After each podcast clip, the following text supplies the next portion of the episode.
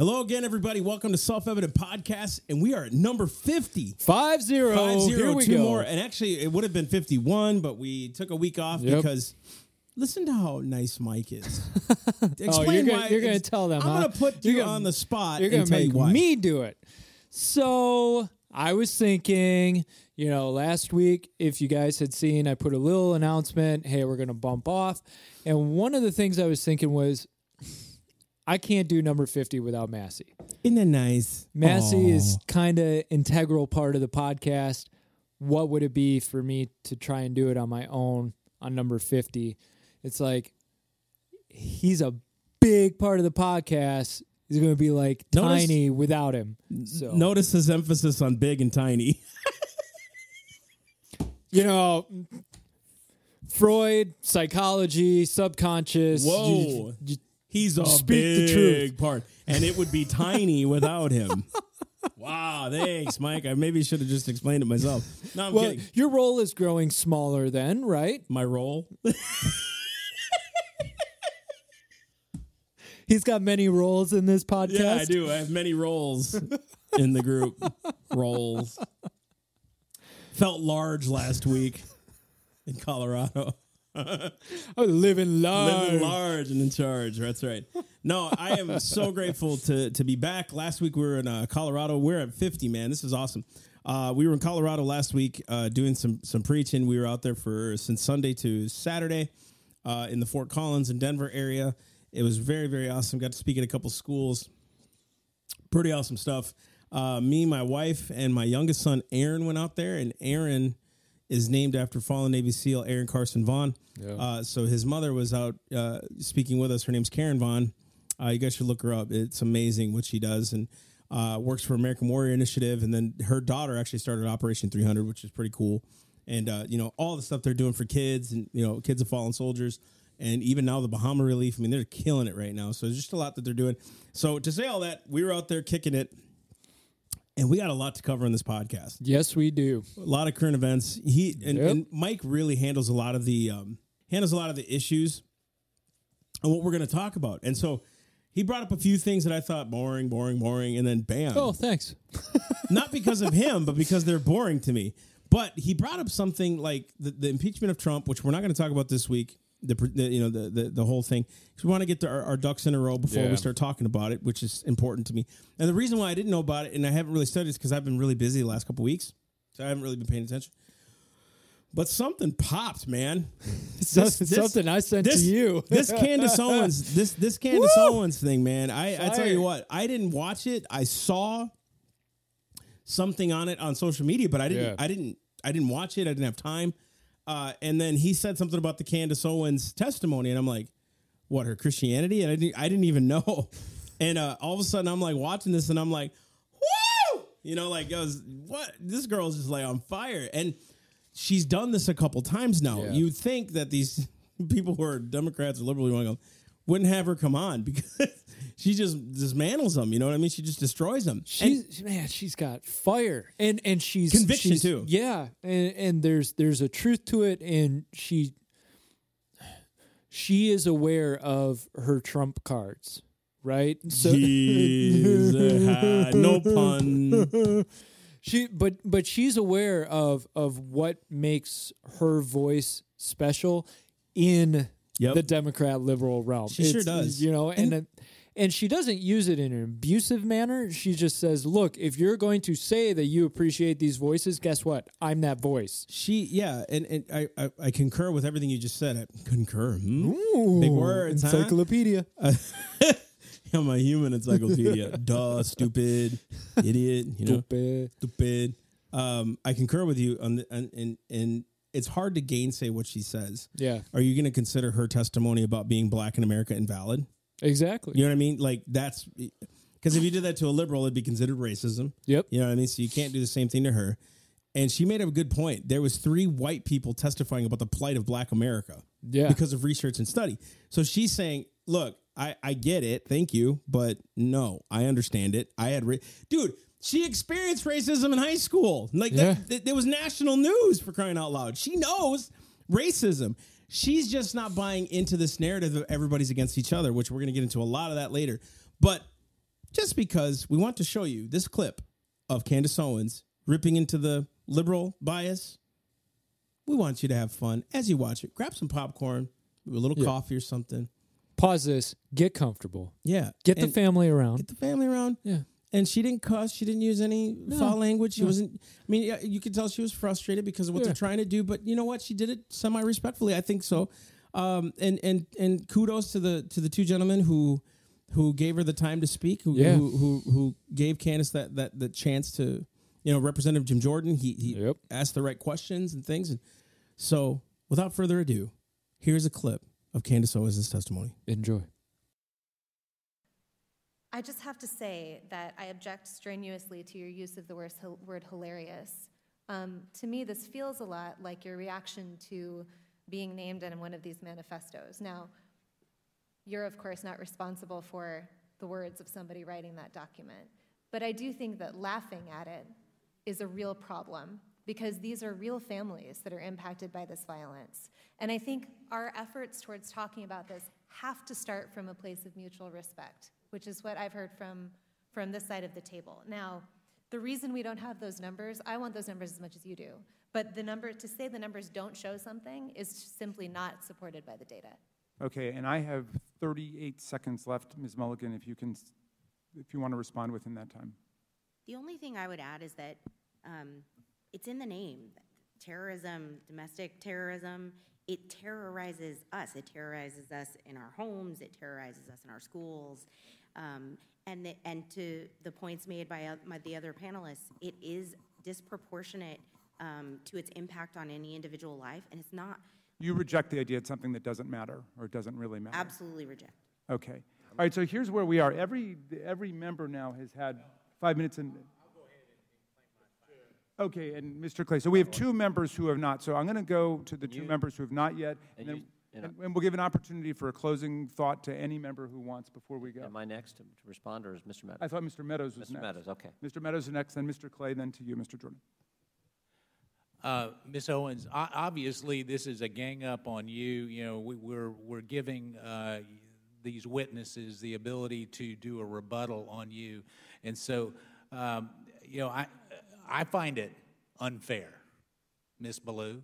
I mean, you know, candidly, for you to show mutual respect and then you to go after Ms. Owens, it's not appropriate. So, Ms. Owens, you can have four minutes and 34 seconds to respond however you yield for a second? I'll, I'll yield to the, Thank you. Uh, I believe, Ms. Owens, when you used the word hilarious, it was in it was referencing the fact that no one had asked you a question. It wasn't to the subject matter of the hearing. Is that right?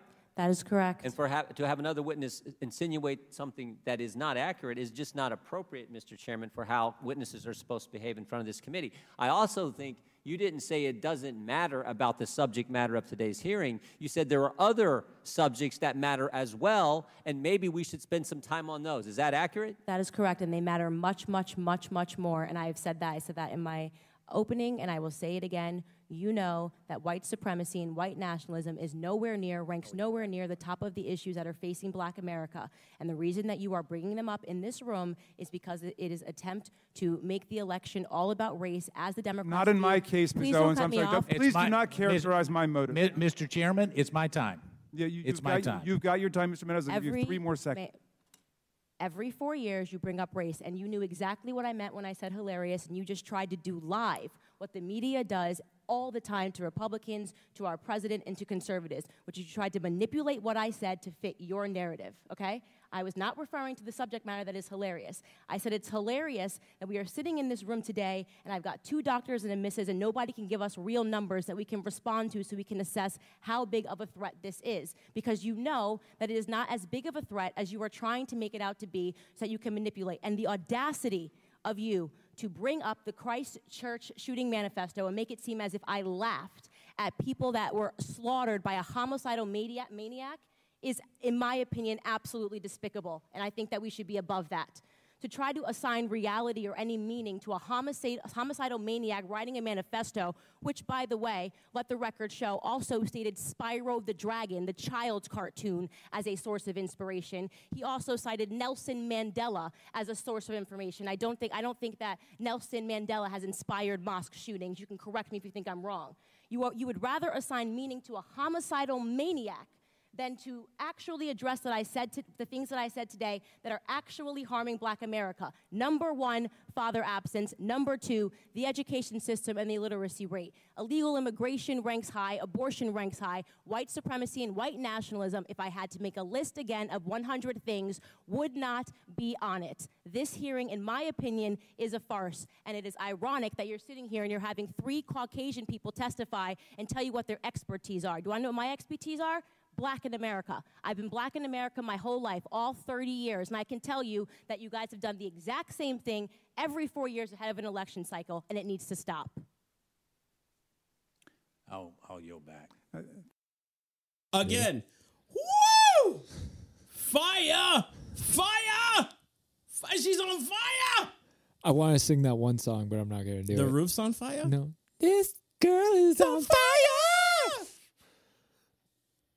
No copyrights, Katie, okay? I'm just we're just using it for this It was example. like two seconds, okay? Yes, we so get it. We got the copyright I claim know, on I the on the other one. Money, whatever. money, money. So li- listen, kudos to her again for speaking. The fact though that she has to go that far to do this, Yeah. and they thought they can pull the wool on her, is like beyond me, dude. that the the the professor who spoke and and was all incredulous about all of the using of ooh encyclopedia. Woo! we should put that word up every time we use a big word. Encyclopedia. Um, so this professor that is basically speaking down to her, and and right. you can tell there's some condescension of like, I'm gonna prove to you how wrong you are, and I don't want to go the route of okay, that's white splaining to Candace Owens, but there was this air of like you're you're treating this as as just something that nobody that nobody should care about. And you're you're talking about it being hilarious. And I love that Candace Owens pulled that apart and pointed out the the glossing over and saying, "You know exactly what I meant by the term. You're trying to make me look bad, and I'm not going to allow it." and and every Republican and Trump supporter out there, and we want you guys to know this. We're not doing this because she's black and she's a conservative. We're doing it because she was uh, honest and truthful. She and she, She was right. nailed principle. yeah, she was. She was. Look, dude. If, eh, the one thing that I can honestly say that hasn't made me rich is ministry, right? And and be, even being a Hispanic and a conservative, to some that's like crazy, but it's really not. Like the the conservatives are coming out in droves now as, as conservative. Blacks are doing that now, and, and and to be honest with you, this is what frustrates me about this whole conversation: the fact that I have to say Hispanics and blacks. We're all Americans here. And and I'll admit the one thing that frustrates me is that de facto your voice is more important than the white voice. dude. Yeah, and then Yeah. t- t- right, Not not in like I'm white, so I should get all the credit. But we're looking at the color, and this is on conservative side too. Conservatives see you and they go, "This guy's Yeah, he's this got a guy's stronger Mexican. voice. He he can he can speak better. He can he, he, can, can say what I can't. yeah exactly, which is crap. You know, and we've we've we've had people on who are black. We've connected with people who are black, and their Had a few Latin voices, people. yeah, their voices resonate with conservatives, That's and right. we even look at them and go, "You've got more strength, even to speaking to liberals because of your color," and that's frustrating to me. Because everybody supposedly always lifts up the it's about character, not about skin color. It's about character, not identity. Yet all we pay attention to is the identity of the speaker, you know? And keep keep going. That, So that's good. This is a good line. it's it's it's frustrating to watch that because all of us are getting into that mode of well it matters what the color is of the person who's speaking Right. and it's sad to me that Candace Owens has to has to stand on her color Almost almost calling her blackness Yeah. to do this. she she had Yeah, to use yeah, her color card this is ridiculous. Obviously, it's super frustrating. I'm sad that she has to go that route. She has to say, you know what my credentials are? Being black. yeah, yeah. But let's take this a step further. The fact that they denounce what you say because you're white, Yeah. not Yeah. even knowing your history, background, not even knowing how your parents struggled. Here, you know what? Should you be an expert on cancer because of your mother? No, you know what I mean. Exactly. Like, you, and and to nobody that knows, his mother passed away from from cancer, and it's like, Would we call on you just because of that? That, that I don't know what I'm I talking. went, yeah, I went through the experience, so therefore I'm the expert. Yeah, no, not at all. As a matter of fact, it, it- you you dealt with it better than I thought. Ninety percent of people actually deal with it, and you know, to to walk through it with you. That may seem like a crass analogy, but it's not. It's the same thing as me growing up with a dad who went to college at 41 and literally got passed up job for job for job. But you know what he tells me today? This is still the greatest nation in the world. And dude, we were in Minnesota when it happened. But he'll never call in his race card. He'll never do that because he still believes in this country Yeah. that without this opportunity, he still wouldn't have given us a chance to succeed. And I, I believe you're 100% right. Why can't we just look at the fact that we're Americans? Why? When I was at a school in, in Colorado, I'm going to go with this Yeah. for a minute and I want to come Do back it. to this because go. this is good that you're being honest about this, dude. And you need to be honest about this. When I was in Colorado, I spoke at a school of 500 kids. It was like a charter slash public school. I, I, I don't know what it was. They were telling me, you know, be careful when you talk about the God thing. Still talked about it, right? Because I crossed no lines. There's no And- such thing as separation of church and state. And I want to point this out because a lot of people go, "How can you talk about God in schools?"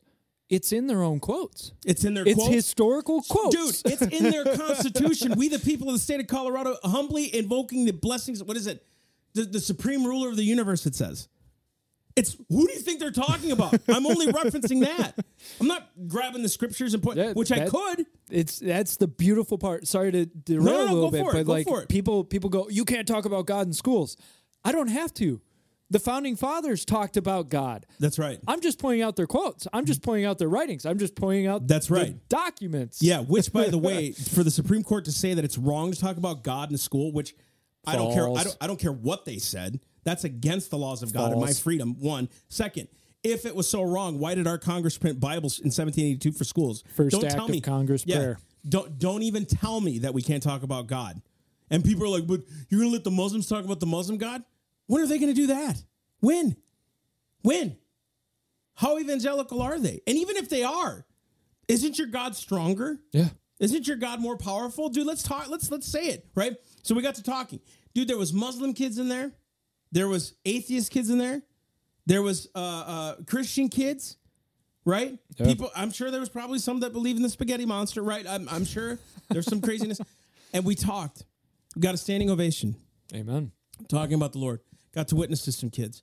You know, one of the things I said in there was I am tired of us guys looking at each other as Mexican American, uh, African American, uh, Hispanic American, Latin American, whatever, or Chinese American, any Asian American. We're Americans here in this country. Yeah. Why are we called a minority when we're all a part of the majority? And people are like, well, the race class, government did that. Government's divided us. Government, dude, ask any person that is has worth their weight in salt in the black community. They'll tell you it's because of government involvement and them sectioning off houses that government got involved and it started to tear down cities. Yeah. It's exactly what happened. Uh, there- there's a guy out there, I forget his name, but he talks about how back in the day, dude, uh, the, the the the black America had uh, they, they were all uh, skilled in, in labor jobs and all these things. They made Yeah. money, welders, uh, carpenters, and things like that. And then all of a sudden, they got involved and took the father out of the picture. If if you look, especially at the 1920s and the 1930s and even through the 1940s, you look at the black family and and, and black growth, it was skyrocketing. Yep. They they were they were gaining economic prosperity, they were gaining stability, their families were growing, they were they were making a place, right? Then all of a sudden what happened? The civil rights movement and then no fault divorce, welfare state, all this stuff, which you watched them go, you watched the black community level out and then start tanking in terms of economics, you know, income, Yeah. uh, family structure, and all of that. What, what we're not saying is that it was perfect in the 30s, 20s, no, and 40s. no, no, no, no, not by any That's means. why the civil rights movement happened because it wasn't perfect. right? Exactly. But there was economic prosperity and it was happening and it was starting to move forward. And that's that's done by what's his name, Dr. Umar. You know, I don't agree with everything he says, but when he talks about this stuff, it's like real history Yeah. And- ab- about the black community. and uh, a good, a good person to look to, a good expert on this is Thomas Sowell. Thomas Sowell. There you go. He he he does a whole great explanation of, especially right after slavery, what now. Black community had to fight for everything, right? Of course. They they had to fight for everything. But you know the beauty of that, and I'm I'm, I'm not trying to gloss over sins. Okay, don't don't misquote me, please. But when you have to fight and you have to persevere and you have to push, you get strengthened. You you build character, you build integrity, you build foundation, right? You then become the example of what you want to see. Exactly. And and there becomes this attitude of no excuses, I'm going to get it done. Just like your dad. Your dad went, I don't care. This is the country where people can be successful. He's an and, American And look now. at what his children have done because he fought exactly and sacrificed and built. That's right. So when you get rid of that and all of a sudden you create you create these this this program of help in big ways you remove the incentive to continue to persevere Yeah, and then you look for, for for a person to blame for your problems instead of saying, "Hey, man, look, we're, we're in this position because of a And- lack of personal responsibility." Bottom and, line, and it's not just the black community that is Are is lacking responsibility. Look at look at the white male community I was right going to say, I think the white community's got more, is more on food stamps than the oh black yeah, community. yeah, yeah, and So it's the whites white, too. White It's not- males are in the worst position of Yeah. everybody at this point. you And know? dude, and, and and Hispanics were coming over here illegally to take jobs, and people say, "Well, it's it's the workforce." Man, I talked to a couple workforce people. If the document they have shows that they're legal, whose fault is it? It's the government for not checking up on that document. So when they Yeah. type it in and say, "Yeah, this is this guy," I'm not saying that that that uh, workers or I'm sorry, uh, empl- uh, employers don't hire illegals. It happens, Yeah. but not every case. Yeah. Not every case. So you don't know what's going on, and yet we're every single group. You know what they're dealing with? A lack of personal responsibility. You know why they're mad? That they don't have what they want? Lack of personal responsibility. I can promise you that's what it Yeah. is.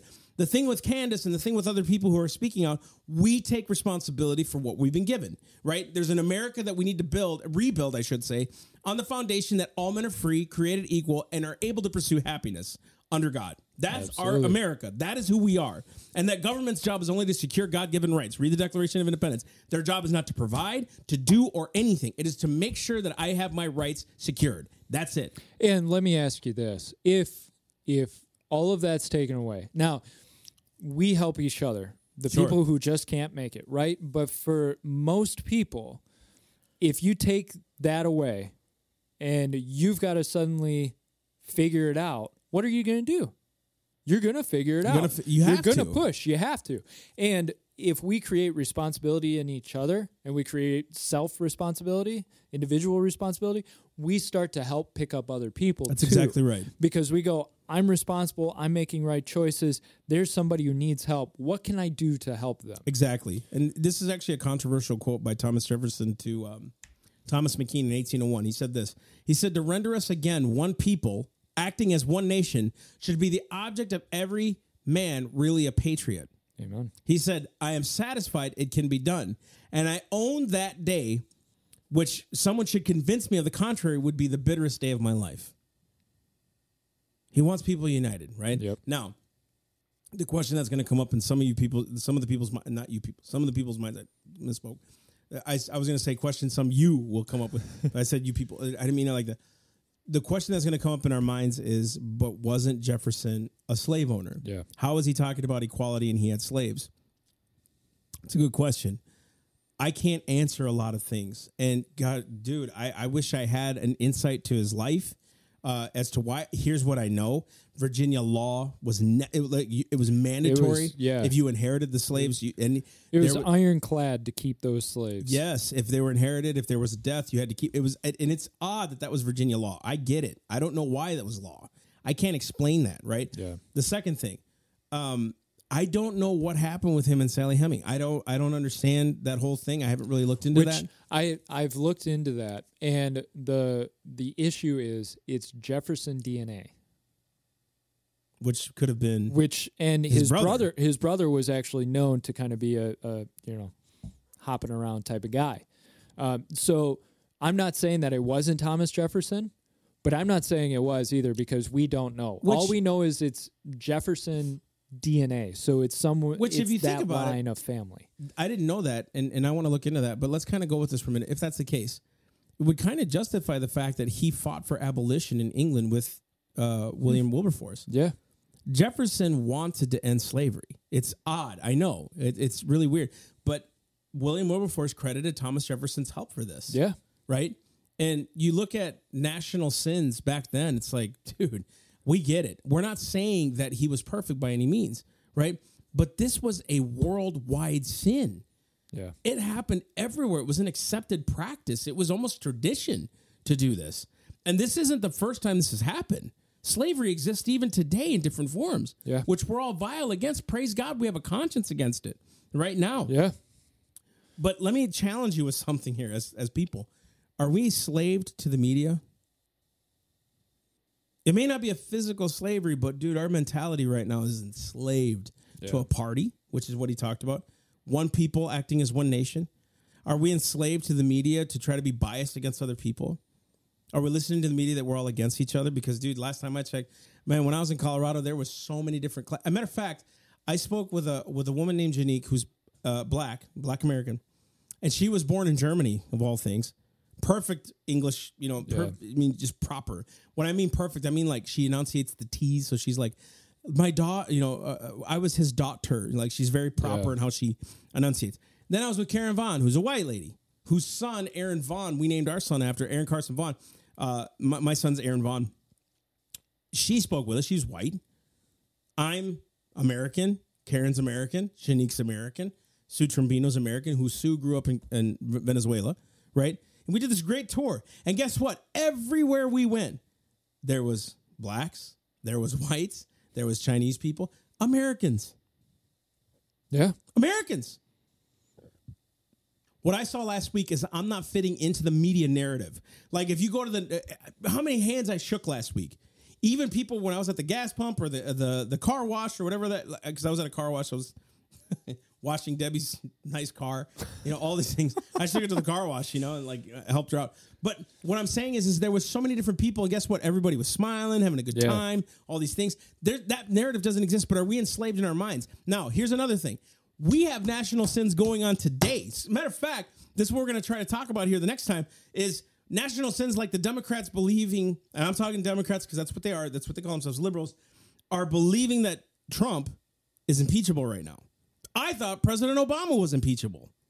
I thought President Bush was impeachable to me in a lot of ways. President Clinton definitely should have been removed from office, right? All these things. And you may get mad at me about the Bush thing. I don't care. It's the truth. Dude, he destroyed the Constitution with the Patriot Act. I don't care what you say. They signed it all into law, and it was Congress's fault. It really was because they didn't do their due diligence to check. And at this point, it it kind of feels like every president breaks the law in one way or another. Gosh, doesn't so, it? So, what are we going to draw the lines? And here's the bigger question: Has the president that position, like you and I were talking about, has that position become something too great for its own limits? Yeah, and What were the original standards and roles of the president? right. And if it's way outside those boundaries, guess what? You've given all this power to the president. Why are you not surprised that at some point he's going to break a law? yeah, and isn't it funny now he broke the law, which your last president did too? Yeah, but well, he didn't talk to foreign countries. We sweep it under the rug. Dude, Fast and Furious, does anyone remember that? Yeah, Does anyone remember that? Or the Lois Lerner tax scam? People are like, that's not Obama, but it was his cabinet. It was his people. It was his representatives. And they didn't answer questions. They didn't talk about it. They did nothing. Did she get in trouble? no, She got she, she, she left. golden parachute. Man, I'll tell you, dude, this is insane. And you know what? It's both sides that do it. Yeah, It's not just one side. So we'll make that clear. Both sides, when it's their guy, they will defend tooth and nail until this guy's justified. I don't know if Trump broke the law. I really don't. and and that's one of the reasons that we wanted to get our ducks in the row and and look at the evidence because Right. we we may come back and say, look, we think this is something that is questionable. We're willing to you know? say that. Yeah. We're not we're not gonna hold that back. I want him impeached just as much as everyone else does if he breaks the law. Because that's called principle. Yeah. And we've we've said that before. We're not for a party here. This isn't about that. And we'll keep saying it until people get it. This isn't about parties. This is about principle, right? Going back, there's a lot of we, we got to talk about before we get into the president stuff. Well, actually, we're gonna do that the following week. Yeah. Um, but going back, the whole slave issue, we didn't really finish it. Um, a lot of things were happening at that time that I think obviously is an abomination, right? There was, and slavery is one of them. But you cannot deny the genius of these dudes, right? And the fact that, again, this was a worldwide epidemic, you know? Yeah, and that's one thing that that kind of drives me nuts. And I've had conversations with other people who are sitting on the other side of the wall on this, and their their argument is it's it's a national sin. America was founded on slavery. It was founded on this evil action. Therefore, America is not legitimate. Now, slavery goes the span of history, absolute span of history. The Western civilization is the only civilization to actively move to end slavery. And we've got to remember that at the same time that America had slaves, Brazil had something like 3 million slaves. Yep. But we don't call it a nation of slavery. We don't call it a nation that was built on illegitimate means. Right. You look at the Bahamas, you look at, at the Caribbean, like massive slavery. So America wasn't the only country. And I'm not I'm not downplaying No, the sin of it. we're giving historical context there's here. there's context. No matter where you go, slavery has been an issue. It just matters of what's the color of the slaves. Don't forget, the Middle East, especially Islam, was enslaving whites by the millions for centuries.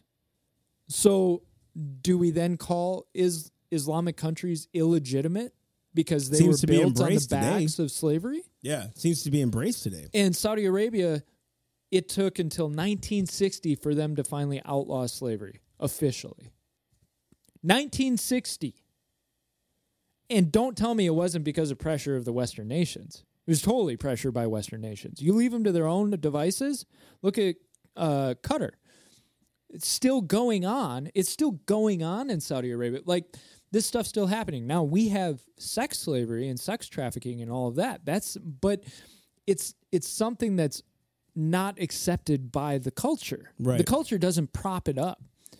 And so we've got to get past this idea that America was something completely unique Yep. and, and completely one off in the world of slavery.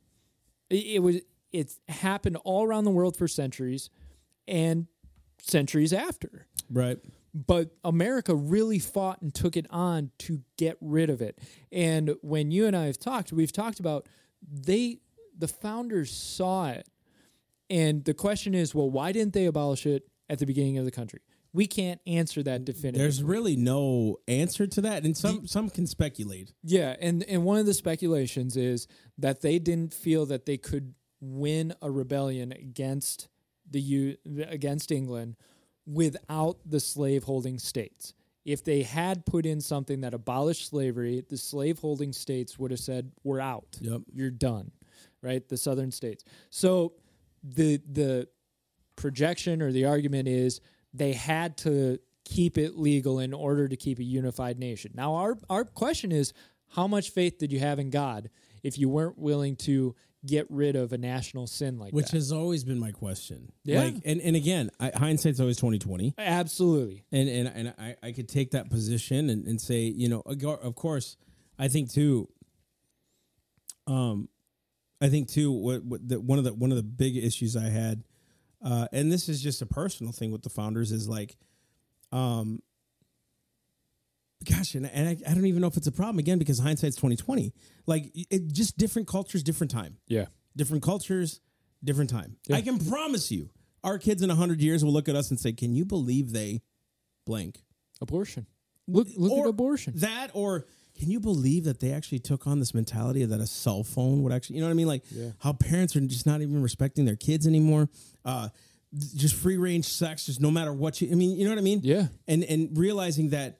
Uh, uh, uh, AIDS epidemic, you know, all these things. It's like they're gonna look at us one day and go, "Man, dude, they were stupid back then, and why did they allow this?" And can you believe that election system and how you know what I mean? Like, Yeah. how- they allowed that corruption in government, you know, like stuff like that. They're gonna look at us and do the same flipping thing, right? So you're doing essentially what other nations have done, dude. Do we look at Egypt as a bad nation because they enslaved the children of Israel for 400 years? Hmm.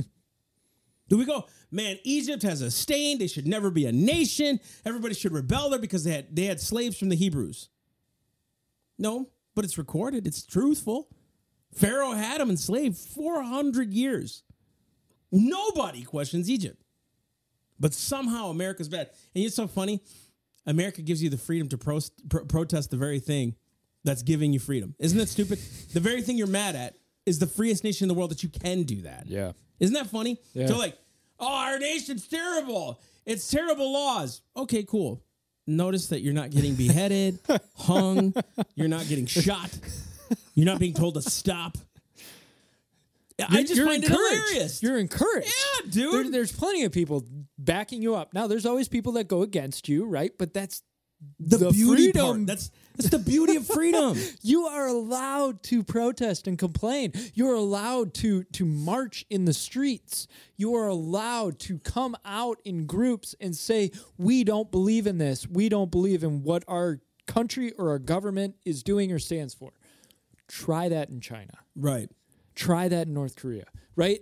At the risk of sounding cliche, but look at what's going on in Hong Kong right now. Yeah, and there's no cliche about it, dude. No. We just don't think it'll happen here, but it can. And and if people in Hong Kong are waving American flags and singing the national anthem, you should take pause. Pay attention to why would somebody across the world in a completely different culture, well not completely, right? Hong Kong's fairly westernized, but completely different society, completely different background, heritage, all of that. They're waving the American flag and they're singing the national anthem. Not because they're American citizens that saying, screw you, Hong Kong. That imagine somebody from Kenya waving the American flag and singing the national anthem. Why? Because of the values that America stands for. freedom to do They- it. People in Hong Kong don't see the American flag and go, uh, "Their police beat their their minorities." Yeah. what they see it as freedom of speech, freedom of association, freedom of the press, freedom of religion, due process, liberty, limited government, right? Standing for yourself, self reliance, responsibility, individualism. They see that That's that. That's the beauty of the part. flag. So when we look at the American Right. flag, we're so spoiled. We're so spoiled when we look at this American flag. Look at the Chinese flag. What does that stand for? Government power. And we all know it. We all know it. Look at the surveillance state that they have. Now, we've got a pretty good one now going on our own, but there is government backed surveillance state controlling every aspect of your life. You jaywalk, you might not be able to ride the first class on the airplane anymore. You commit a crime, you might not be able to fly at all. dude it's crazy too and it's it's funny because like again why is it all of a sudden that their people became the criminals only to stop a few benjamin franklin was right man those that can give up essential liberty to obtain a little temporary safety deserve neither Yep. safety nor liberty i think that that has to be the, the underlying premise here that if the people don't band together against a large government i find it funny that government actually props up the both Yeah. let's be honest here man president trump's rhetoric is not good No. so he ramps up this whole thing. The other side, they're all like, ah, everybody's racist and they're against us. Ah, you know, they're going nuts, right? They ramp this up and they have the, they're, they're the talking figureheads of government. Everything's racist. Everything's against. Everything's wrong. Everything this, everything that. Uh, the, the, the- recently AOC was like someone someone uh, got on Ilhan Omar, you know, all this racist attack. I can't remember what it was for, but it was like, dude, had nothing to do with her color. Yeah. Everything to do with etiquette and character. Everything to do with that. And then you go right for the race card, dude. You should be first off. Here's here's what I say. I think we should be ashamed of ourselves for letting it get to this point. You want to know where I think the blame really lies? Us. Yeah, absolutely. It has nothing to do with the people. Uh, KrisAnne Hall, uh, I just I, I I admire what she does. Uh, she's she's incredible at teaching the Constitution. You may not like her, you may not agree with her, but I think she's she's pretty cool. I'm not saying she's perfect either, okay? Yeah. But she stands, and it's awesome. She posted something today. I think it was on Instagram or something. The question she gets, and I get this a lot too, is like, how did our politicians get to the point where they don't know anything about the Constitution? So she was asked, you know, what, how did it get to the point where govern, government officials don't know the Constitution? How did it get to the point where it's like this far and they don't understand liberty? And she goes, I think sometimes that question is so wrong. And and I agree with her because I've said it before, but she did it way better than what I said or what I say. She said, instead of asking why government officials don't understand the law and the Constitution, why don't you ask when are the people going to get sick and tired of electing the people that don't know? so Yeah. and put the responsibility back Yeah. on the American me, right? My neighbors, my pastors. That's why we're doing this conference on October 12th. Yeah. I am tired of people basically saying, how come foreign countries can get the gospel and the move of God is everywhere, right? But we're willing to go to remote, remote parts of the world to go preach the gospel, knowing we could die for it out there, right? In Iraq or whatever, you know, in, in Muslim countries, Yeah. if you preach on the Lord or, you know, Yeah. uh, like Shiny over in, in India, they, they can't talk about it. Like they can't go out and witness and stuff, Yeah. right? We'll go out there and risk our lives, but dang it, dude, to go into a public school, nope. See, the problem is we won't go in the destitute areas here with the gospel, and we need to. Yeah. We need to now. and this this i'm going to circle it back to the whole candace owens things but uh, you you brought up something that I, i've been thinking a lot about and that is when when we look at america we look at liberty and freedom and there are plenty of christians who will say oh well that's that's why we're so lax. That's why we need we need more God is because we have too much freedom and liberty. And it's it's almost like they're praying for persecution of like, oh, persecution will then make us stronger and and take us through the fire. The last thing you really want to pray for is persecution. God Explain didn't, that. God didn't say to the Jews, I will bless you the most when you're in persecution and exiled and, and under oppression and slavery Good point. What God was saying was, I'm going to bless you by peace in a land of milk and honey. I'm going to bless you by fruit. I'm going to bless you with this beautiful land that I want to give you. I'm going to bless you by freedom and liberty. The problem is, we end up getting spoiled in that freedom and liberty. So then we have to have the persecution to make us remember what's important in life. Great point. Dude. And part of the problem is we look at we everybody uses China as a, as the example. I know I've said this before. They say, "Oh, the church is growing in China rapidly. It's because of persecution. Maybe we should have a little persecution in America."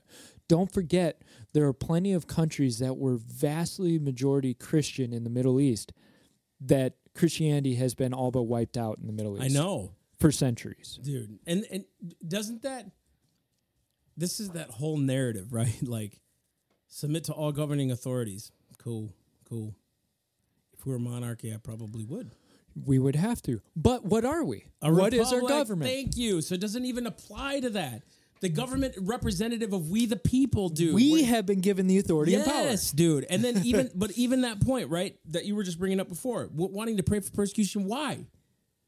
Why? Why would you pray for something like that? No.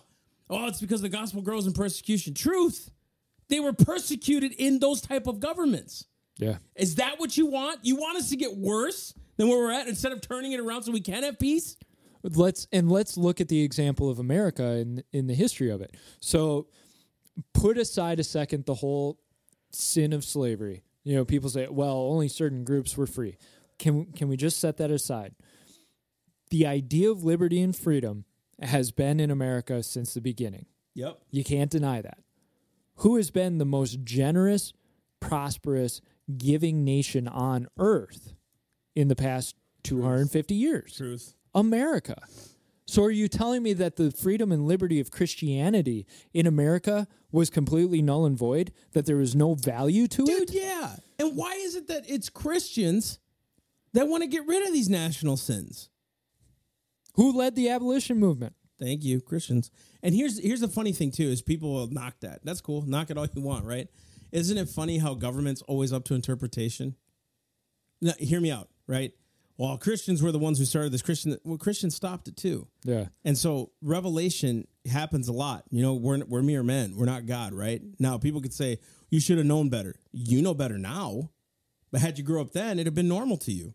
It just would have been just like abortion is normal to mm-hmm. people, Yeah. just like that. The It's arguments make sense in Yes. this society and culture at the time. Absolutely. So to, to say that, oh, government can be up to interpretation because it's the, the elastic clauses, right?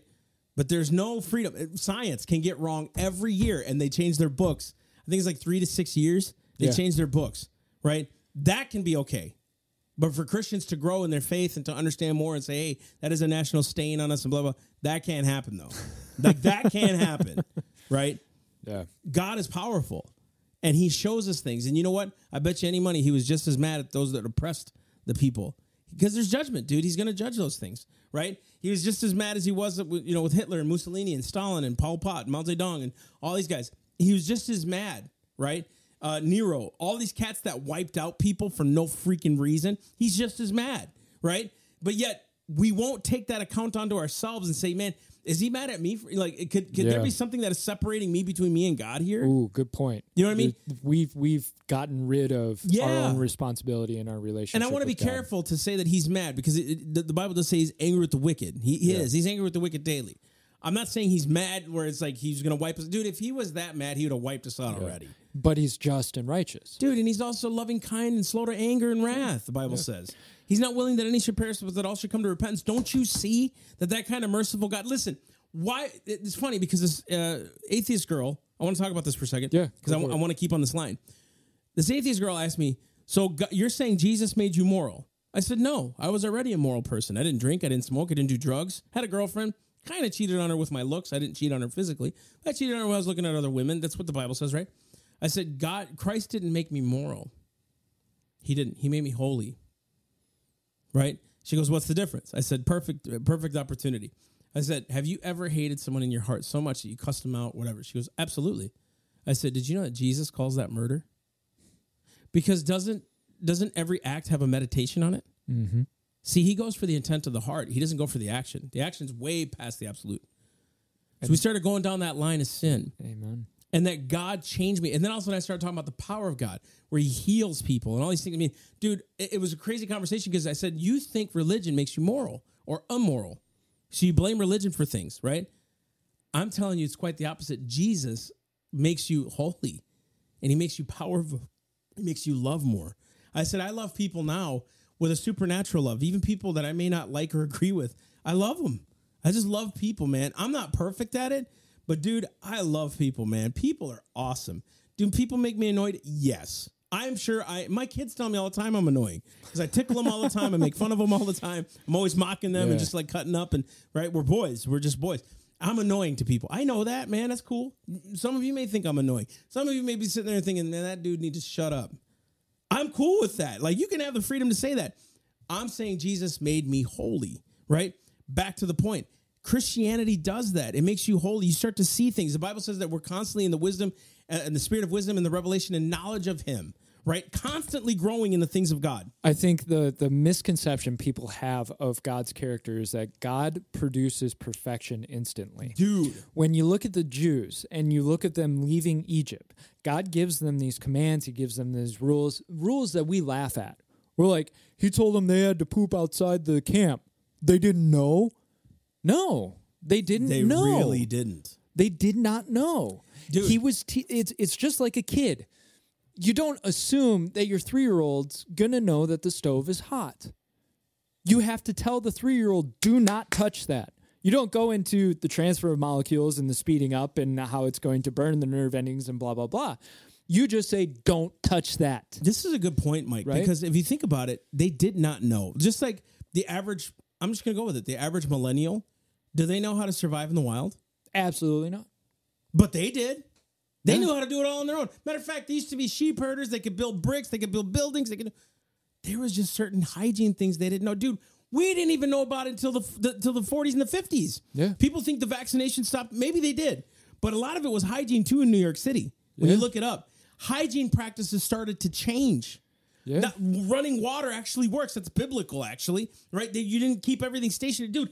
We used to pee in pots, man, And before bathrooms in this country. and the beauty of it is, you know, people people might see setting aside somebody who's sick or somebody who might have leprosy and putting them by themselves.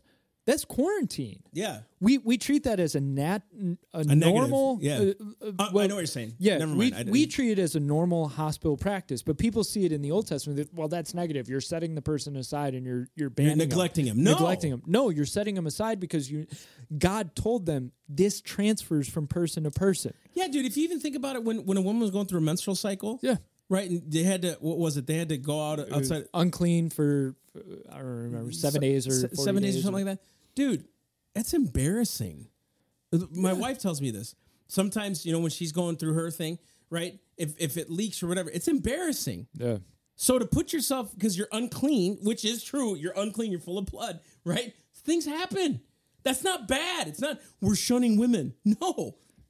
Dude, it's it's practices of health that he wanted. Yeah. Why do you think he didn't want them to eat pork and shellfish? It wasn't exactly because of sodium. Dude, they were grotesque animals. And, especially uh, the pig is a great example because we we eat bacon in the store every day. Daggum right. We love bacon. The problem is we've we've created a system to where we can eat pigs safely. Antibiotics, treatment of how the pig's kept, blah blah blah. Back in the day, they didn't have these practices. That pig was a very dangerous animal to eat if you didn't cook it properly, if you didn't make sure they were eating the right things, if you just let them be whatever. Pigs are very nasty, dirty creatures. Yeah, dangerous to eat. They they they wash and bathe and sleep in their own poop. Slop. Yeah. Yeah. The, the- so it wasn't God going, well, I've got to just create these arbitrary rules. Now, there are spiritual connotations to some of the rules, obviously, but there are very practical ones too. Shellfish. A lot of people have shellfish allergies, and they're a very dirty, nasty thing. What do they Full eat? of cholesterol. crap along the ground, full cholesterol. Like God, God put in these rules of look, these are the boundaries because I want you to be a people that are separated out from the rest of the world, and I want you to be healthy and happy. And when you look at it in the grand scheme of things, God's teaching us and raising us up. And as Christian, we this gets back to the whole we think God creates people perfectly instantly. That's not true. Humans It's don't We're work that way. man. We grow every day, and as cultures and societies, we grow every day. That's right. God didn't approve of um, multiple wives. God allowed it to occur in a sense because the culture was still growing and learning. That and to replenish the earth after Noah's flood. So that was, that was a big. there there was, big use for it. God didn't approve of the treatment of women in a lot of cultures and societies. But the cultures and societies had to learn where they were wrong. And guess what? Jesus was a very egalitarian person. And Jesus was the one who gave credit and gave justification to women's voices. He he was kind of that that transfer of look, you guys have gotten off. I need to teach you how to get back on the right path because humans are stupid in a It- certain way. It, it, Yeah. Right, humans, Christians. I, I get. You're right. Humans, we We we get off. Dude, you know what's funny? Carrie said that. You know, you have to lead people, and I'm like, Yeah. seriously, I've got to do a video on that. She goes, honey, seriously, you got to lead. And I didn't think about it until she said, it. I'm like, dude, she's right. Whenever I say a certain thing, people do it, and if I don't say it, they don't think about it. They don't. They don't. It's not in their minds, right? And I think the other thing too is like, I've really been thinking about this a lot. The foundation as to why God created was love. He loved love. It's funny. There's two things the, the Bible says He is. He's love. And he's the Word. Yeah. Right. I mean, it's pretty pretty clear. And there's a scripture I want to read because I, I always want to keep things scriptural. And I know we don't always read scripture, and we should. Uh, and we'll start doing that from now on because I really want to incorporate scripture, Yeah. all day, which we we incorporate scripture, but to make it a point because this is a Christian, we're, we're a Christian, uh, but we're also political, so it's not like we're not dorks about it. You know what I mean? We're just this is what flows. I want to read uh, from Ephesians three real quick, and I want you guys to see the foundation of love and what it means. Right? Check this out. It says, "For this reason, I bow my knees before the Father. From every family in heaven on earth derives its name." That he would grant you according to his riches of his glory to be strengthened with the power through his spirit in the inner man. Strengthened with the power of his spirit in the inner man. That's what christ did for me. He strengthened my inner man. That's the thing that i couldn't resist sin with right? And i'm still praying for that. So that christ may dwell in your hearts through faith and that you being rooted and grounded in love right? Check this out. May be able to comprehend with all the saints what is the breadth length height and depth right and to know the love of Christ, which surpasses knowledge, that you may be filled with the fullness of God. What that just said was because of the love, we can understand the things, the, the height, the breadth, the depth. We can with the saints. We need each other, guys. Yeah. This is about love. And it's not love to each other. It's love to God, which makes us love each other because we want to love each other out of out of a true heart. Yeah. I want to understand more of God. It- and people are like, oh, that's stupid. God did this. God, no, no, no. God is unsearchable sometimes, man. There's just certain things. It's like I don't understand why he did that, but dude, he's got a pretty darn good justification why he did everything in Scripture he did. and There's reasons. uh, Pastor Todd had talked about that a couple of weeks ago. Of sometimes we try to explain God's reasoning because we think we need a justification as to why we have faith in Him. Ooh, that's a great Which is point. dangerous. It is dangerous. And how often do we do it? We all do it. Question gets asked why does God allow suffering? Okay, well, I've got a five point system of why I think God ans- allows suffering. Therefore, this puts God into this neat outline of these are the reasons. Now, some of those reasons may be true, some of those reasons might not be true. That's right. And we've got to respect that the depth of God's wisdom is so unsearchable that if we try to narrow it down into a couple of reasons, we are doing God a big disservice because maybe none of those reasons are correct. And mm-hmm. God had a completely different reason of why he allowed suffering in this case or that case. Right. You know, and so we just we've always got to be careful that we allow him space of like, look, he's God. I've got to have faith in that. dude and, and what's wrong with that like the fact again i'll go back to the science books and i'm not trying to put god in a box here but Yeah. we believe scientists we've never even met Yeah. for the reasons that they bring up which we don't even know because we've never studied right i'm not going to deny that stephen hawking was a genius Absolutely. or neil degrasse tyson's a genius Absolutely. or you know who who was it uh, hitchens Einstein. einstein yeah newton these they were geniuses i don't understand what they knew but some of those people don't understand what i know Yeah. right? Some people don't understand why I know history or scripture or whatever, right? I'm I'm not an expert in my field by any means, but I know stuff, you know, and we've studied and we and I will continue to grow and to learn. And I don't do things today that I used to do as a kid when I first became a Christian. There's things I don't do today that I used to do uh, when I was first a Christian because I grew up and I understand. I used to hate and judge and all these things. I don't do that by the grace of God anymore. I mean, sure I do. We're always growing. we're always growing, man. Like, and- you are so much different today than you were Yeah, dude. five like, years ago. I've learned that people are people and they literally need you to listen and love them. yeah. And then as you build that relationship, and, and this is a tough thing to say, but because it's not always uh, it's not always uh, possible to have a relationship Yeah. before you speak truth or help with with situations. Because people correct me all the time, man. Even without knowing it, people correct me. But when you build that relationship, is when you can really help people because they know you trust them and they trust you Yeah. And they they know that you care about them that you're not out to get them. And all that does all that is really is uh, consistency. I hope one thing through this ministry that for almost five years through our podcast almost a year podcast that we remain consistent with our message. Yeah. we may have screwed up but our consistent message is this we love you. We want to meet you. If you hate us that's cool. We'll, uh, we'll go out to coffee and dinner and all that stuff man. Look we love people. The other thing too is that we're not a political party affiliated machine. We're just Yeah. not that. We're not a champion for a party. We're a champion for liberty. And that liberty happens to abide in a place called America, right? So I will fight and defend it because that's what's given to me. We're Christians. We believe in the blood of Jesus Christ that redeems all mankind, and we believe in his name, and we believe in what he did for us to redeem us to God so that I can have access to the Father by grace, right? And that the Holy Spirit dwells in me to go do what I do Yeah. and to, to, to, to do his good pleasure, to do his works. And that because of that spirit from and through and to him, that's why I do what I do. We believe in that. We've been fairly consistent on our marriages.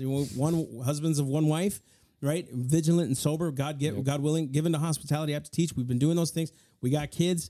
Uh, the ministries remain consistent. We still do small events to big events. We're the consistency of the message really hasn't changed much, and we've admitted when we're wrong. We feel, uh, we, Yeah. we were wrong on that last week, or we shouldn't have said this or that. We're pretty pretty open about that stuff. And people have corrected us before, so we have changed our message, right? But consistency is always key. And everybody that knows us, I, I hope that we could say this with confidence, that they know we care about them. Yeah. We genuinely care about people. We care about young people. We care about uh, uh, older people. We care about everybody that we come in contact with, and that people would know that. You know what I mean? Are we perfect? No, man. But dude, we're trying. We're doing our best. You can't point your finger at the fruit and say, "Man, that dude isn't a Christian." I hope at least. Now, do I struggle internally with things? Jeepers, dude. Oh my gosh, I struggle. You know what I struggle with, dude? The biggest all the time is insecurity, Absolutely. fear of failure. Oh my gosh, when I feel like I failed something, I'm like, I, I just lose it. I'm like, it's frustrating, right? I don't know where that comes from or where that stems from. Maybe I can guess, but you know, I still deal with like certain things that used to be weights on me, and they still try to come at me, sins and things like that. And I'm, I'm, but the difference is, I'm not saying, hey, I sin. Jesus, you know, His grace is is easy and it's free, dude. I run to it, like, Lord, please, dude. I was in Colorado, and this is what's hard to admit, right? And I don't know why we're going on this tangent. I hope this ministers to somebody. Maybe this will be a highlight, but uh, for for you and I and our testimonies, and I want to, I want you to kind of ping pong and share too. When I was in Colorado for three days, I couldn't. I, I was so busy. Not that there's an excuse, but I was so busy. Like I didn't have time to seek the Lord. And one of the last events we did, I had to pull away from everybody and go walk and pray. Yeah. And I'm like mad at I'm like, I'm like crying to God almost like I, I can't do this without you, you know? And what makes me think that I can? And and I felt so terrible because I'm here I am preaching about God and I'm like, last four or five days, I just haven't and I- because of uh, busyness and because yeah. of the, the, the constant moving and, and the and the again and my kids and they need attention and all you know, Lord, I don't want to lose you. I don't want to lose you because of the work. You know, so the heart is always crying out to God. Yeah, the and I've I've actually had the same conviction. I had it this morning while I was driving in the truck. And my thought was, why do I always put off the the deep prayer? And I, I pray every time I drive to work, right? The radio stays off and I pray. But I find myself going in and out of really praying. Oh, well, I'll I'll pray tonight or I'll pray tomorrow morning. Right. And and it, lately there's been kind of this pushing it off of like I'll have the really deep fervent prayer later. And then when you get home later, Later doesn't happening. happen. No. And and same conviction of like I am I have been put over people's spiritual walks. Who am I to put this priority Dude. away?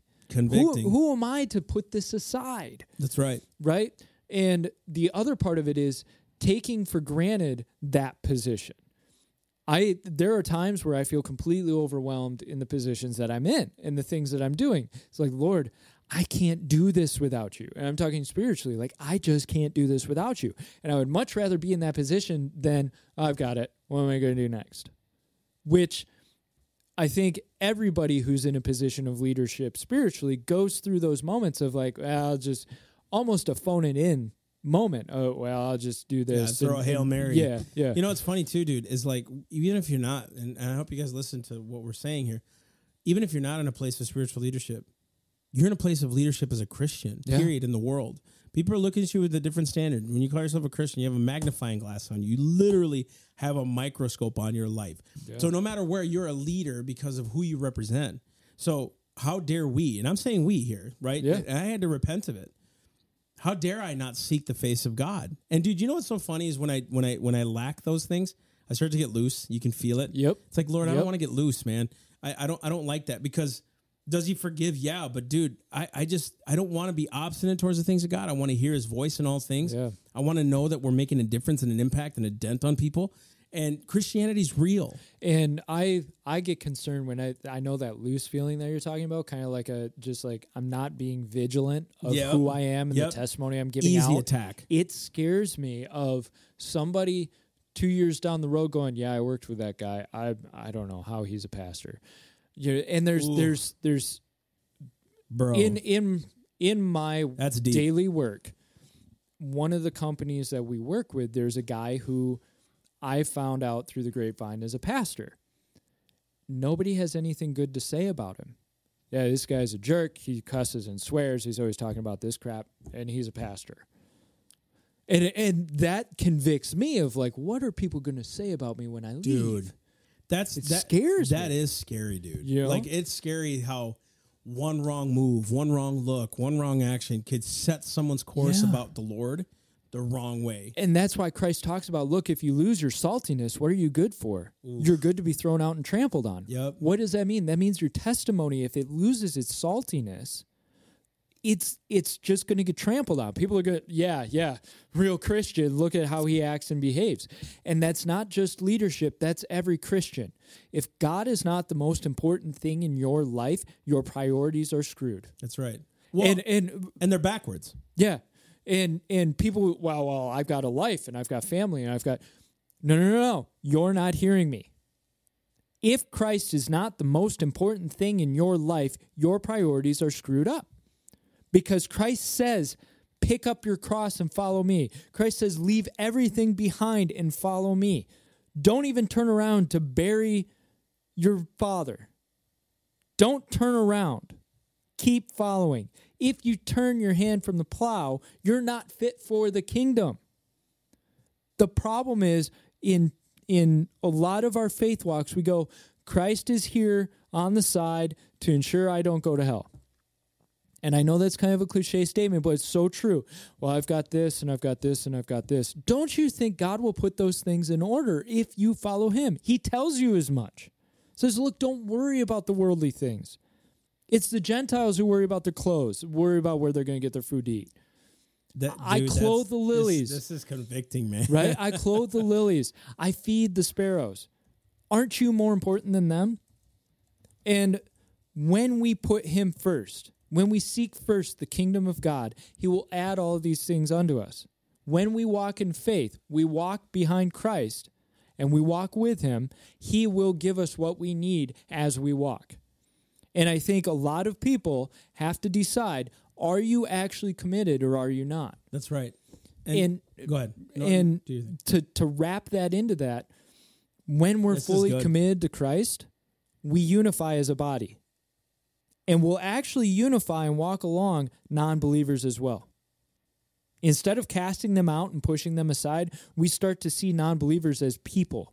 We see them as real people as opposed to just caricatures of actions. And I don't know if that makes sense to people, but what I'm saying is we see them as an actual individual. We see them as a spirit. We see them as somebody who who deserves love and grace and And kindness attention. and attention. Attention. And we've talked about the unification of people back into one nation. We start that as Christians. That's right. That's right. I think too the tangibility of all this is is is is important.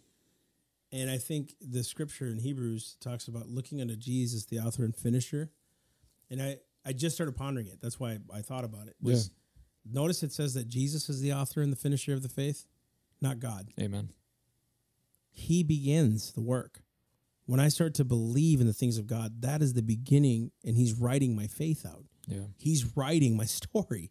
He's the one doing it and perfecting and doing, and He's the one recording. He's the one that I represent.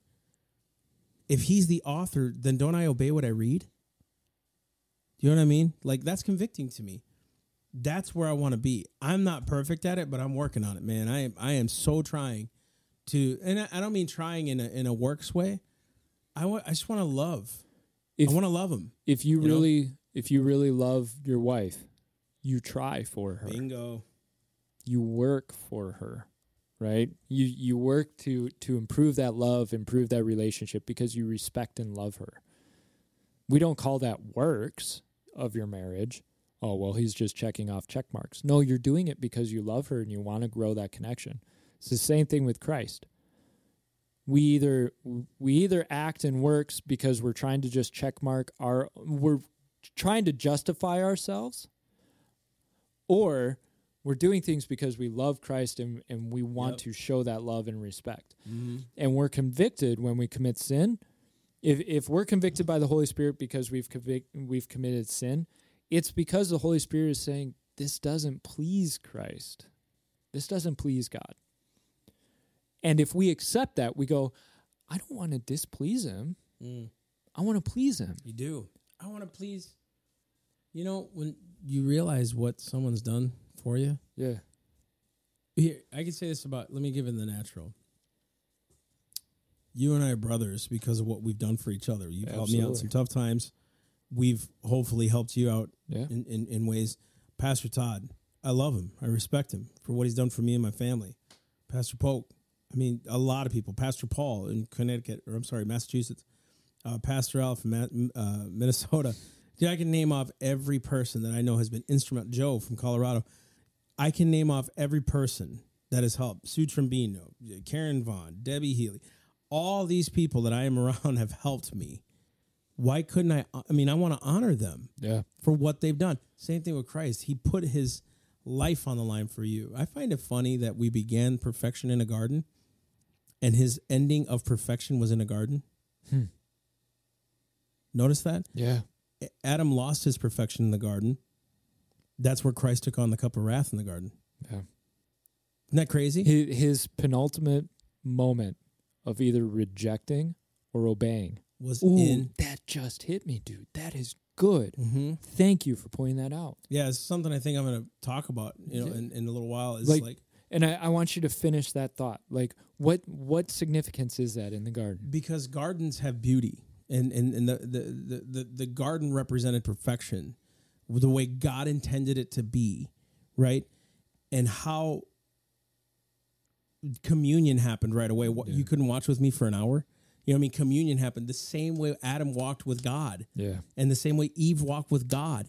And there's Jesus walking with God in the and he's asking the Lord, don't let, you know, let this cup pass from me. Don't let me take this on.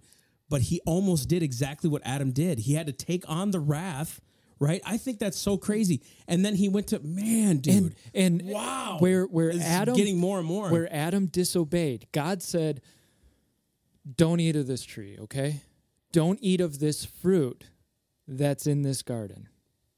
Adam disobeyed. Adam said, "I'm going to eat it." Whereas God asked Christ to drink of this cup. Dude, this drink of is- the cup of wrath. And Christ went, I don't like it. I don't want to do it. But not my will, but your will be done. He obeyed. he obeyed in the garden. He overcame that moment of choice, free will, and is good, obeyed. This is in the garden. That's This amazing, dude. That's And- amazing. I know. Because right after that was when he was arrested. He had the chance to say, I'm not doing this. And he could have run from the garden. He knew they were coming to arrest him. Dude, that, wow, dude. It's, you it's smashed it, man. I well, it's it's funny because like I always wonder the parallels. I wonder the parallels a lot of of, Yeah. of the the Adamic nature versus the Christ nature, right? And the fact that, dude, this is crazy. How Adam hid, Christ didn't. He was, was- he, he- right he got arrested. Yeah. He got arrested and went. He didn't hide. He didn't do anything. See what honesty did? It even led him, even though it was wrongfully done, he had to die for the sins. Adam died a, a, a death, a spiritual death. Christ had to die a spiritual death. The, the difference between the two, one was justified because he obeyed, the other one wasn't. There was redeeming qualities to Adam where Christ became the redeemer to all mankind. This is, dude, this is Wow. insane. Which I might, I'm, I want to talk about a little bit. uh, Yeah. I'm preaching Wednesday, and I kind of want to talk about that. The author and the finisher of my faith. That's it. That's it, dude. The author of faith and the finisher of it. He authored it in the beginning when he walked with Adam. He finished that faith, dude. This is insane. like, we we tried to end the story. We tried to end the story, Dude! and God said, "No, I'm going to finish this. I'm I'm going to finish this and finish it the way it was supposed to be finished." golly, dude. He he authored and finished it. He finished it. Bro, that if that doesn't make you like insanely insane about what God is trying to do in our lives right now, this is incredible that he would take this on knowing you still I mean this this it gets me. I spit I I did so wrong to the Lord. I did. And, and and and still sometimes I'm like, why do I? Why do I? Why? Why? Why? Why? Why do I get upset? Why do I get frustrated and angry? And people may call what I'm doing now upset. I'm passionate about this because I look at myself more than anybody else. I judge me, and you can attest to this. I judge Yeah. me harder than anybody Yeah. that I come in contact with. I judge me harder. I have to. I'm not saying condemn myself, but I judge my works. I judge my character, how I've been with people, right? But that matters to me, right? Not because of what they see in me, but I hope that they see Christ. Yeah. Something that dude did was about Jesus. That's the bottom line, man. You know, I hope that through all of these things, and you know, we got two more till till till the end. I hope people catch that Yeah. that part of it, that whole part of it. I hope they catch. Dang it. That this is all about Him. It's always been about Christ. That's where liberty begins. The perfect law of liberty, man. He went back and did it the way Adam was supposed to do it. He did it the way Adam was supposed to do it. And he That's did what it, he did. He did it in free will. Oh my gosh, dude. He did it in by free choice. will, in choice, because he was given the absolute free choice to either walk away or stay. Dude. And he stayed that's and and that's that's something that we need to see as significant in God's character is God allows free will. He allows it. He he he wants free will. And he gave Adam that choice. Adam rejected it. He gave Christ that choice. Christ accepted it. That's huge. Dude. There was no compulsion. Bro. There was no coercion. There was do what you choose to do. This is what I've asked. You know what's funny too? Christ or Adam got arrested in bondage of sin. Hmm. Christ got arrested for righteousness' sake. Think about that. Yeah. Adam was arrested in bondage. He was in bondage to himself and his sin now. Right? Whereas Christ was like, I'm about the will of my Father. I got arrested so that I could die that perfect death to redeem all mankind. Dude, this is crazy, man. And the more I think about it, it's like everything is justified. Yeah. Everything that he did is justified. He had to walk. Notice how Adam didn't have the sin of man on him. Yeah. Christ was born into the sin of man on him. It was harder for Christ being tempted in all points yet without sin, whereas Adam didn't have that. He was tempted, but then he fell into it. Christ knew what temptation was. He saw it throughout time. He knew. Didn't mean he didn't struggle with. I'm sure. I'm sure he was tempted in all points yet without sin. Yeah, exactly. Still tempted. I mean, oh, dude, there's so much to this, but we gotta. Yeah, yeah. There's a lot to this, man, dude. This is crazy, but I don't know how we ended up from the racism thing to this. I, here's what I'm saying Go though: ahead, preaches. the fall of man has allowed this to happen, and we are a, a result of that. How do we become the righteousness out of that? And Following Christ. And let me just this is this is going to be wild, but I'll actually wrap this back into what Candace Owens was talking about. the The whole thing was pointing blame at an enemy who is creating a victim. Right? The whole thing was white supremacy, white supremacy, white supremacy. That's creating the victim of the black community. Her whole point was no we have our own sins that we need to handle. We need to figure out. We need to be convicted of in our own hearts and minds. Right. So we're given the choice to either consider ourselves a victim or consider ourselves our own responsible person. Adam did the same thing. Notice Adam didn't go, Yeah, God, you're right. I, I totally ate the apple. What did he do? The woman you gave me, Victim. I'm a victim. It was her fault. I'm a victim. So who do we follow after? Adam and go, I- I'm a victim. It's their fault.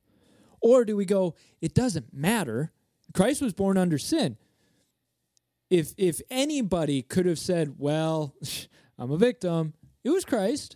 Dude, the fact that Judas betrayed him, that his his own disciples wouldn't uh, watch and, and pray Yeah. with him. Sorry, God, I'm out. You didn't give me anybody to stand with me. Yeah, the fact that everywhere, a lot of places he went and had a lack of faith. You know, all these things he could have easily said, it's their fault. Why am I dying for them? That's just stupid. Yeah. It's their fault. I'm the victim. He was the the only true victim. if, if you look at it in a spiritual sense, he was the only true victim in this whole world. Yeah. Because he was innocent. So, and I'm not saying that every that there's only one community that needs to figure out that they're responsible for sins. Guess what? Every community has their own sins, and all of us together have our sins that we need to go through. And what she was pointing out was that idea that look, I'm done blaming somebody else. I know. Let's stop blaming somebody else. And guess what? It's convenient because people love to hear you're not responsible. I think Todd's hit this too. He said that it just seems like everybody's finding a reason to like get, and it's like that that your level of outrage somehow correlates with the level of importance. Yeah. You know what I mean? Shapiro said the same thing once, and it's like for some reason, the louder you scream, somehow this is the reason for your, even though it might be bunk. You know what I mean? That's what's scary. Is, is and I don't want to say scary in a because I don't fear. I guess I don't fear what man can do. You know, whatever. I just know that this stuff's been happening for a long time, and Yeah. peop, we're eating the fruit of it now. We are. You know what I mean? So I mean, to to, to say all that, we're going to talk about Trump and all these things, the impeachment proceedings. I mean, there's a lot of stuff we got to talk about. But guys, thank you again for tuning in to podcast number fifty uh, from Self Evident. We want to say thank you, man. Like for tuning in, for commenting, for sharing, for viewing, all that stuff. There's going to be more content coming up. Um, we got some cool things coming up. October 12th, we got the conference Yep. here going out to Ohio Yep. uh, in late October. Uh, dude, it's growing. And if you guys want to check out more on how you can help, go to theselfevidenttruth.com. Uh, you guys can find out more at theselfevidenttruth.com. We got a bunch of stuff like articles and places to help and support and donate. You can buy a hat, you can buy a shirt, you can buy whatever. This hat. Yeah, see that? Make America Constitutional. We used to, and I used to wear them all the time, and I don't now because uh, I'm trying. I'm losing my hair, and I don't want to lose my hair anymore. So again, it's late. It's like 9:41 Eastern Standard Time. Not that I'm complaining, well, kind of, but I shouldn't be. We work late for you. For you, for you, For you. for you, for you. Anyways, Freedom. yeah, freedom. Uh, we love you guys. Thank you again for tuning in to Self Evident Podcast. God bless you. We'll see you next week. Love you guys.